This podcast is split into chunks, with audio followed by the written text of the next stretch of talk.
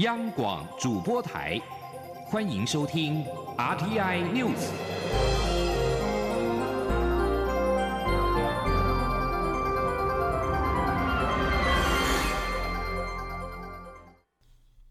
听众朋友您好，欢迎收听这节央广主播台提供给您的 RTI News，我是张顺祥。南韩的外交部十四号意外的宣布，将跟古巴恢复邦交关系。自冷战以来，基于共产主义意识形态，古巴一直是北韩的常年盟友，并是彼此的兄弟国家。南韩外交部在声明当中表示，双方联合国代表已在纽约互致信函，同意建立大使级别的外交关系。此外，古巴十四号也宣布跟南韩建交。古巴外交部发表简短声明表示。二零二四年二月十四号，古巴跟南韩建立了外交跟领事关系。南韩跟古巴政府曾在一九四九年建立外交关系，但十年之后，古巴前革命领袖斐戴尔·卡斯楚掌权，两国在一九五九年断交。之后，古巴在一九六零年转而跟北韩建交，从此两国共同的社会主义意识形态。以及都对美国抱有敌意，将双方联系在一起。根据北韩的官媒，北韩领导人金正恩曾经称已故的斐戴尔·卡斯楚是战友。二零一六年，斐戴尔·卡斯楚逝世的时候，北韩曾经举行为期三天的官方悼念活动。根据韩联社，古巴是北韩的共产主义兄弟国家。曾是唯一未与南韩建交的中南美洲国家。接着，把新闻焦点关注到印尼十四号举行的总统大选，快速计票结果显示，普拉博沃赢得了过半的选票。他跟副手吉博朗十四号晚间举行庆祝晚会，感谢支持者。他指出，根据快速计票，他们已经在首轮投票当中获胜了。现任印尼国防部长、今年七十二岁的普拉博沃，跟他的副手，也就是总统佐科威的长子吉博朗，十四号晚间在雅加达的 GBK 国家体育场举行庆祝晚会，吸引上千人参与，大概能够容纳七千多人，场地被人潮挤得水泄不通。普拉博沃跟吉博朗在场外就受到支持者的簇拥。在缓慢穿过人潮站上舞台之后，民众欢呼长达一分多钟，许多人对他高喊“总统”，气氛相当的高昂。不过，其他两名候选人，也就是阿尼斯跟甘查尔，尚未承认败选，表示将等待官方的计票结果出炉。印尼的选委会官方计票通常得历时大概一个月。这次大选预计三月中旬才会公布正式的选举结果。继德国、英国等国警示中国间谍活动之后，挪威政府也在其最新的安全挑战年度报告当中警告：中国间谍遍布欧洲，其情报网络对欧洲构成了安全的威胁。新闻周刊以及美国之音 （VOA） 报道，挪威情报机构十二号发布的文件表示，中国的行动包括了政治情报和产业间谍活动，网络空间是其主要门户。挪威情报机构表示，中国情报部门透过一系列常用的工具跟数位的基础设施，隐藏自身活动轨迹，在欧洲各地展开活动。据悉，中国情报部门不是单独执行任务，而是得到外交官、旅游代表团、个人、企业和特殊的利益团体等民间行为者的协助。此外，中国情报部门也依赖与中企密切关系。中国的法律规定，所有中国公民跟企业都必须在受到要求的时候协助政府搜集情报。挪威当局示警。西方正面临到比去年更危险的安全局势，因为中国、俄罗斯跟伊朗支持的哈马斯等激进的组织，对当前世界的秩序构成了挑战。北约秘书长史托滕伯格十四号呼吁美国众议员们透过军援乌克兰等国的法案包裹。他表示，如果俄罗斯赢得了战争，将给中国壮胆。史托滕伯格接受路透社访问时表示，期望美国的众议员们同意支援乌克兰，因为这不是慈善，而是对自身安全的投资。此外，史托滕伯格强调，欧洲跟加拿大也正加强援助乌克兰。他们对基辅当局的经济以及军事的援助加起来，比美国已提供的还更多。他还说，如果俄罗斯总统普京在乌克兰获胜，将对独裁领袖释出讯息，也就是他们可以使用军事力量想得到要的东西。这将使得世界更加的危险，并且使我们更加的脆弱。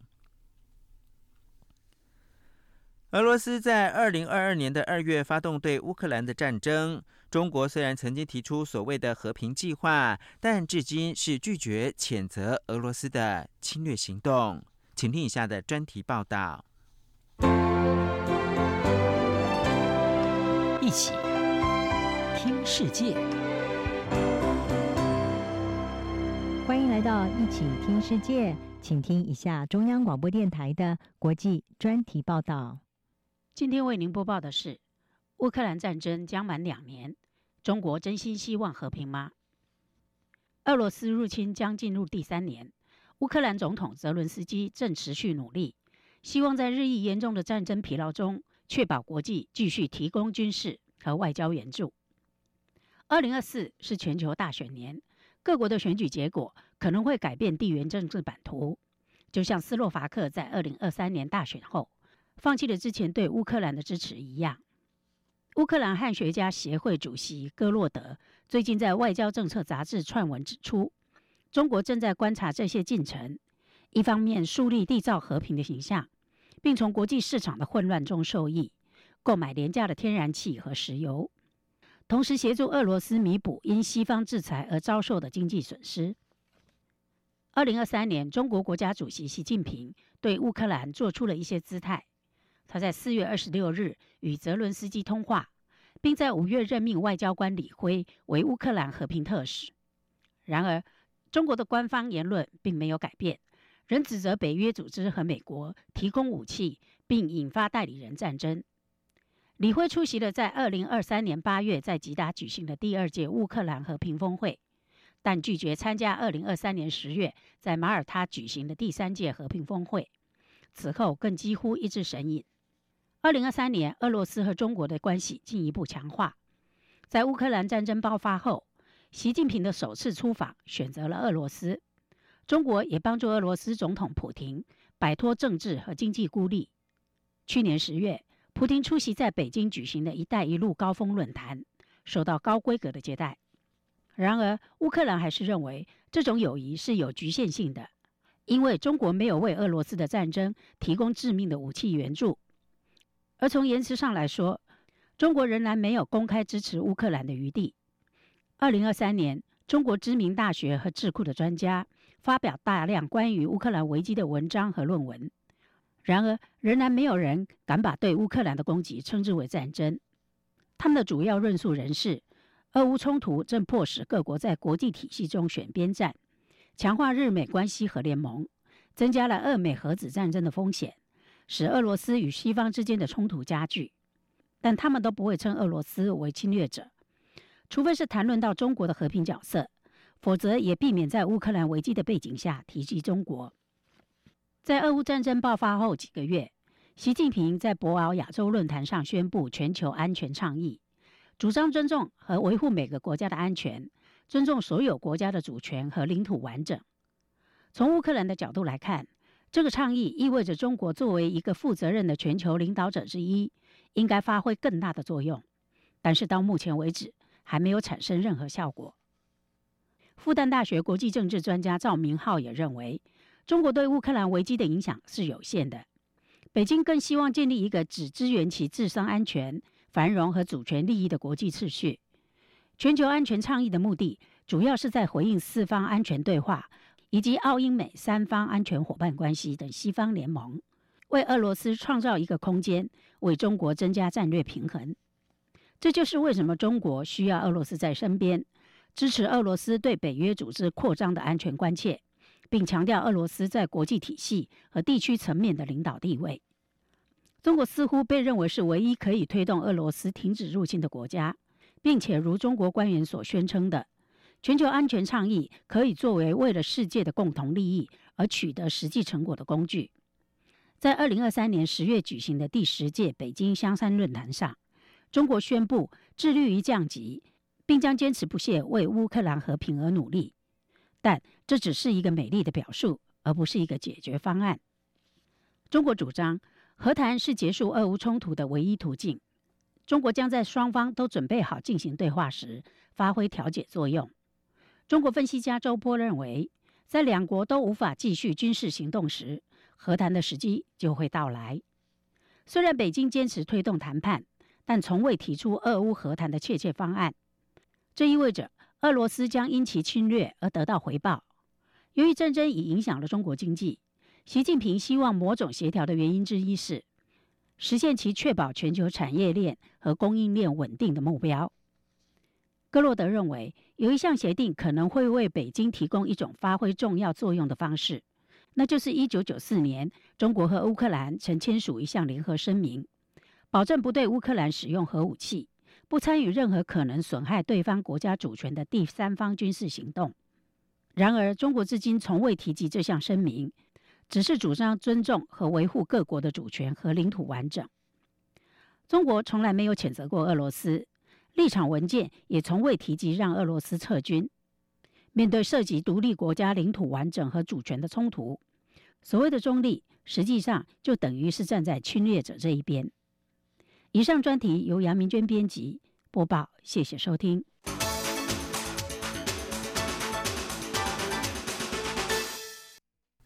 美国《华尔街日报》报道，世界第二大经济体中国的股市持续下跌，跟出现交易的波动。指数编撰公司 MSCI 名称将从其基准中国指数当中剔除六十六家公司。《华尔街日报》表示，十二号发布的季度审查显示，MSCI 将剔除其名称中国指数里的六十六家公司。涉及的行业包括有房地产、制药跟航空等。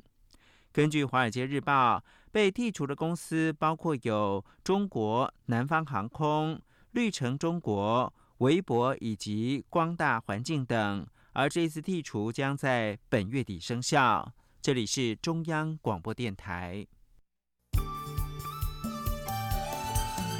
是阳光，像台湾之光穿透世界之窗；是阳光，像神鹰翅膀环绕地球飞翔。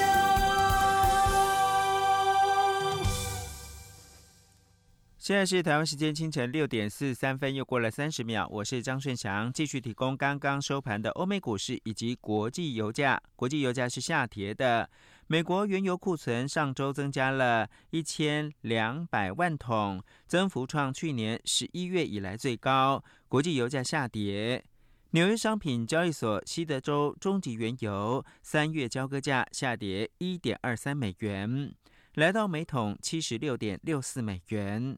伦敦北海布伦特原油四月交割价下挫了一点一七美元，来到每桶八十一点六零美元。另外，在美国股市表现方面，主要的指数反弹收红，道琼工业指数扬升了一百五十一点，收在三万八千四百二十四点；标准普尔五百指数上涨了四十七点，以五千点作收；纳斯达克综合指数净扬了二百零三点，或百分之一点三零，收在一万五千八百五十九点。费城半导体指数扬升了九十七点，或百分之二点一八，收在四千五百六十五点。另外，在欧洲主要股市反弹收高，伦敦金融时报白等股价指数上涨了五十六点，收在七千五百六十八点。法兰克福 DAX 指数扬升了六十四点，一万六千九百四十五点。巴黎 CAC 四十指数扬升了五十二点，收在七千六百七十七点。美国公布一月的消费者物价指数 CPI 年增率虽然较上个月略降，但仍达到百分之三点一，不如市场的预期。外界关注美国联准会降息时刻尚未来到，对此学者十四号分析，美国的通膨依然是粘着，加上劳动就业仍旧是强劲的。对联准会而言，现阶段没有降息的必要性，最快可能要等到下半年。请听央网记者谢嘉欣的采访报道。美国通膨仍居高点，最新的一月消费者物价指数 CPI 年增率百分之三点一，虽较上月表现好一些，但依旧高于市场预期。且扣除能源、食物类的核心 CPI 年增率仍维持百分之三点九的高水位，这也削弱外界对于美国联准会提前降息的希望。台经院研究员邱达生十四号受访指出，美国是内需导向国家，货币政策倾向能不降息就不降息。而以联准会最关注的物价以及就业来看，目前相关数据走势并没有降息的必要。他说：“现在你看它的通膨是更加粘着嘛，因为跟去年的十二月数字是一致的。另外的话，劳动市场的数据还是很强劲啊，失业率三点七 percent，在美国来讲，这个还是相对低点。它的非农就业人数，我们一般看超过十五万人就觉得不错，但是它一月它高达三十五点三万，所以说它的劳动市场非常强劲。现在真的是没有降息的一个必要性了。对于市场都预期联准会。”会可能在六月降息，邱大生认为是言之过早，因为短期内物价及就业等数据要显著恶化，其实并不容易。他并指出，过去美国曾有老布希、川普等两任总统因为经济数据不佳而连任失败。美国十一月将迎来大选，预估要等到八九月联准会才有可能开始降息，以此为民主党的连任铺路。中央广播电台记者谢嘉欣采访报道。二零二四台湾灯会将于二月二十四到三月十号在台南盛大登场。适逢龙年以及台南建成四百年，交通部观光署也推出主灯“龙来台湾”，以台语的谐音“龙来台湾”，邀请国际旅客到台湾来玩。同时要发放跟台湾知名小吃小笼包同音的可爱小提灯小笼包，这个龙呢是龙年的龙，并在两大灯区展出三百多件的作品，再度擦亮台湾。记者吴立军专题报道。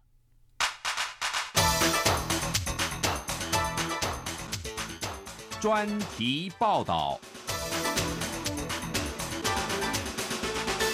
台湾灯会自一九九零年举办迄今，已迈入第三十五届，成为台湾在新春伊始吸引国际旅客最重要的观光品牌。不仅在两千零八年荣获 Discovery 评选为全球最佳节庆活动之一，二零一五年又被国际媒体誉为没有云霄飞车的迪士尼乐园，二零二一年更入选世界夜景遗产。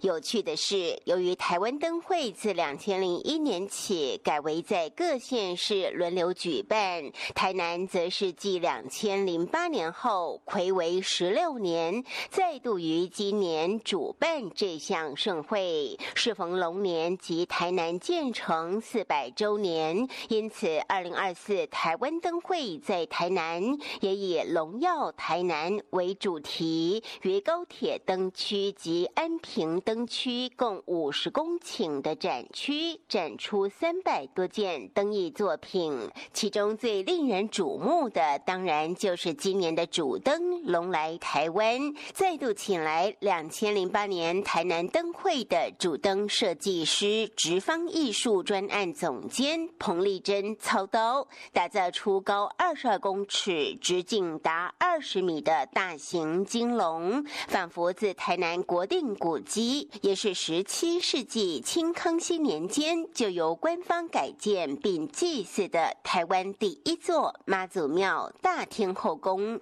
腾飞而出。彭丽珍说：“台湾灯会的主灯，全世界都没有办法做出这样子的一个造型，唯独台湾灯会是有办法。那我们做出来这个造型，是参考了台南大天后宫，它的殿前有一对栩栩如生、威风凛凛的龙柱。那这对龙柱呢，它飞龙在天、潜于有海的形态，其实就是完全幻化在我们龙来台湾这座主灯的上面。同时，这座主灯也是台湾灯会三十五年来机械转动元素最多的一座主灯。除了它会自转一圈之外，它的双臂都会上下摆动，象征这个龙它是要进向前的一个形态。除了向台南四百年的历史文化致敬，彭丽珍也结合台南在地蓬勃发展的光电科技，携手台南大学团队，打造出台湾灯会史上最环保的主灯。他说：“还有个更特别的地方，大家知道台南它是太阳能非常著名的地方，但但是太阳能它每年会产生一定程度的废弃物，就是它集电板的板材没有办法回收。那在今年也因为龙来台湾这个作品，我有机会跟国立台南大学的绿色能源科技学系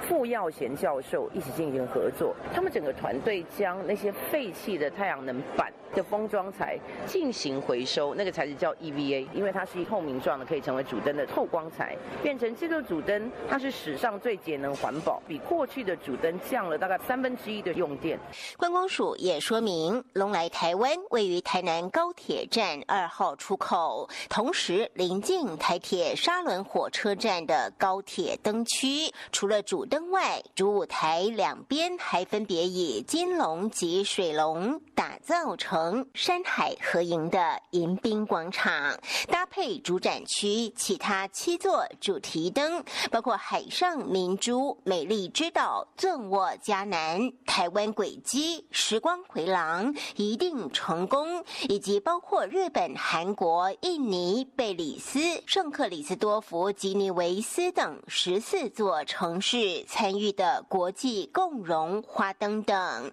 加上城里有光展区，区渴望让台南从今年元宵节起的一连十六天，天天绽放精彩。至于恩平灯区，则是提早自二月三号春节假期前，就结合台南四百与和光往事两大展区，一连三十七天照亮林默娘公园、恩平油气码头及运河沿岸。不过，最令人期期待的还是可以让小朋友在手上把玩的小提灯。今年依然邀请到林家伟设计师，创作出一个有着胖嘟嘟的大头、眼睛笑眯眯、身体却又细又长的小笼包。只不过，它不是国际知名的台湾小吃小笼包，而是可以斜背、正背、后背，甚至还会龙吐珠的小提灯。林家伟说：“那小朋友可以在这个龙的后面呢，把自己家里面的小零食、小玩具放到这个包包里面，然后把后面的这个指扣锁紧。然后呢，当它的龙头、龙嘴巴张开的时候呢，这些小玩具就会咕咚咕咚的从嘴巴里面 吐出来。就是有龙吐珠，也希望给大家带来好运。那希望这一次的小笼包、小提灯可以让小朋友玩得很开心。那也祝大家新年快乐，龙年行大运。”至于小提灯发放的时间，则定在二月二十四号到三月十号，每天下午四点，于高铁灯区的 I 四、I 八两个服务台，以及安平灯区的 I 五服务台发放。值得留意的是，与此同时，在台南登场的盛会，还有被澳洲《Get Lost》杂志评选为全球十大最佳庆典的演水风炮。以及第二十三届世界蓝展与第二十届台湾国际蓝展，海内外的游客除了可以白天赏兰花，晚上看烟花，造访这个今年才被 CNN 评选为全球最值得造访的二十四个城市，也是台湾唯一上榜的台南外，也可以依据观光署推出的十六条灯会特色游程，包括搭乘希拉雅彩绘列车，畅游云嘉南及希拉雅国家风景区。不过，观光署也呼吁灯。灯会期间，尽量利用高铁或台铁等大众运输工具。其中，高铁每天最高推出一百三十车次，台铁也有九十二车次，预估每天可输运十万旅次。中央广播电台记者吴丽君在台北采访报道。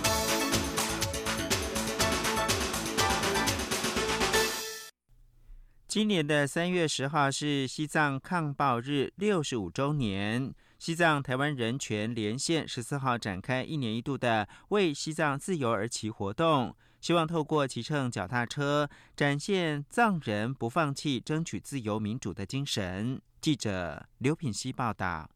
自二零零四年开始，每年三月十号西藏抗暴日前夕，在台藏人团体都会举办大游行。藏台连线秘书长扎西慈仁则自二零一一年起发起为西藏自由而骑活动，透过骑乘脚踏车，展现西藏人争取独立自由不放弃的精神。今年为西藏自由而骑，将在台北、高雄展开五次骑乘。二月十四号进行首次骑乘，扎西慈人一早率领车队从二二八和平公园出发，骑到立法院举行记者会，之后便一路骑到台北一零一，并在沿途发表短讲。Free Tibet, Free Tibet, Free Tibet, Free Tibet。西藏是西藏人的，西藏是西藏人的。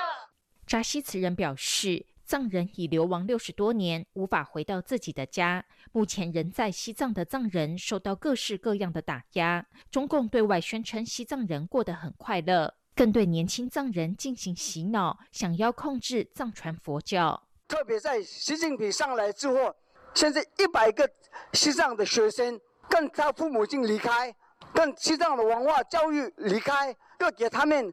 中文的教育，要洗脑这些。人性的藏人，还要想控制藏传佛教，所以中共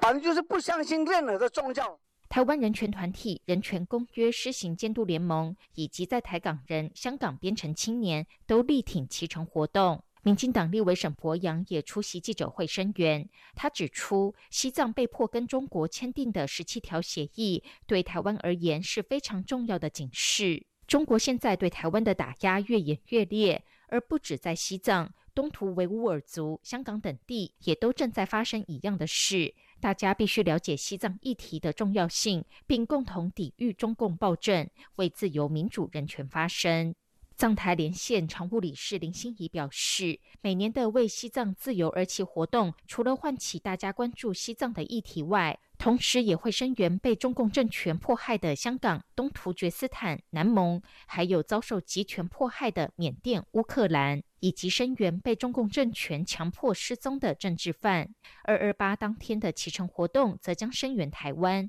希望大家都不要忘记历史。央广记者刘品熙在台北的采访报道。最后，把新闻焦点关注到美国堪萨斯市警方表示，职业美式足球联盟 NFL 超级杯赢家堪萨斯市酋长十四号举办蜂王庆祝游行，期间爆发了枪击事件，导致数人受伤。堪萨斯市警方在社群媒体 X 发文表示。堪萨斯市联合车站附近传出枪响之后，有数人中枪。不久之前，堪萨斯市酋长球员曾在联合车站对球迷发表谈话。根据堪萨斯市警方，他们已经逮捕了两名武装人士。以上新闻由张顺祥编辑播报。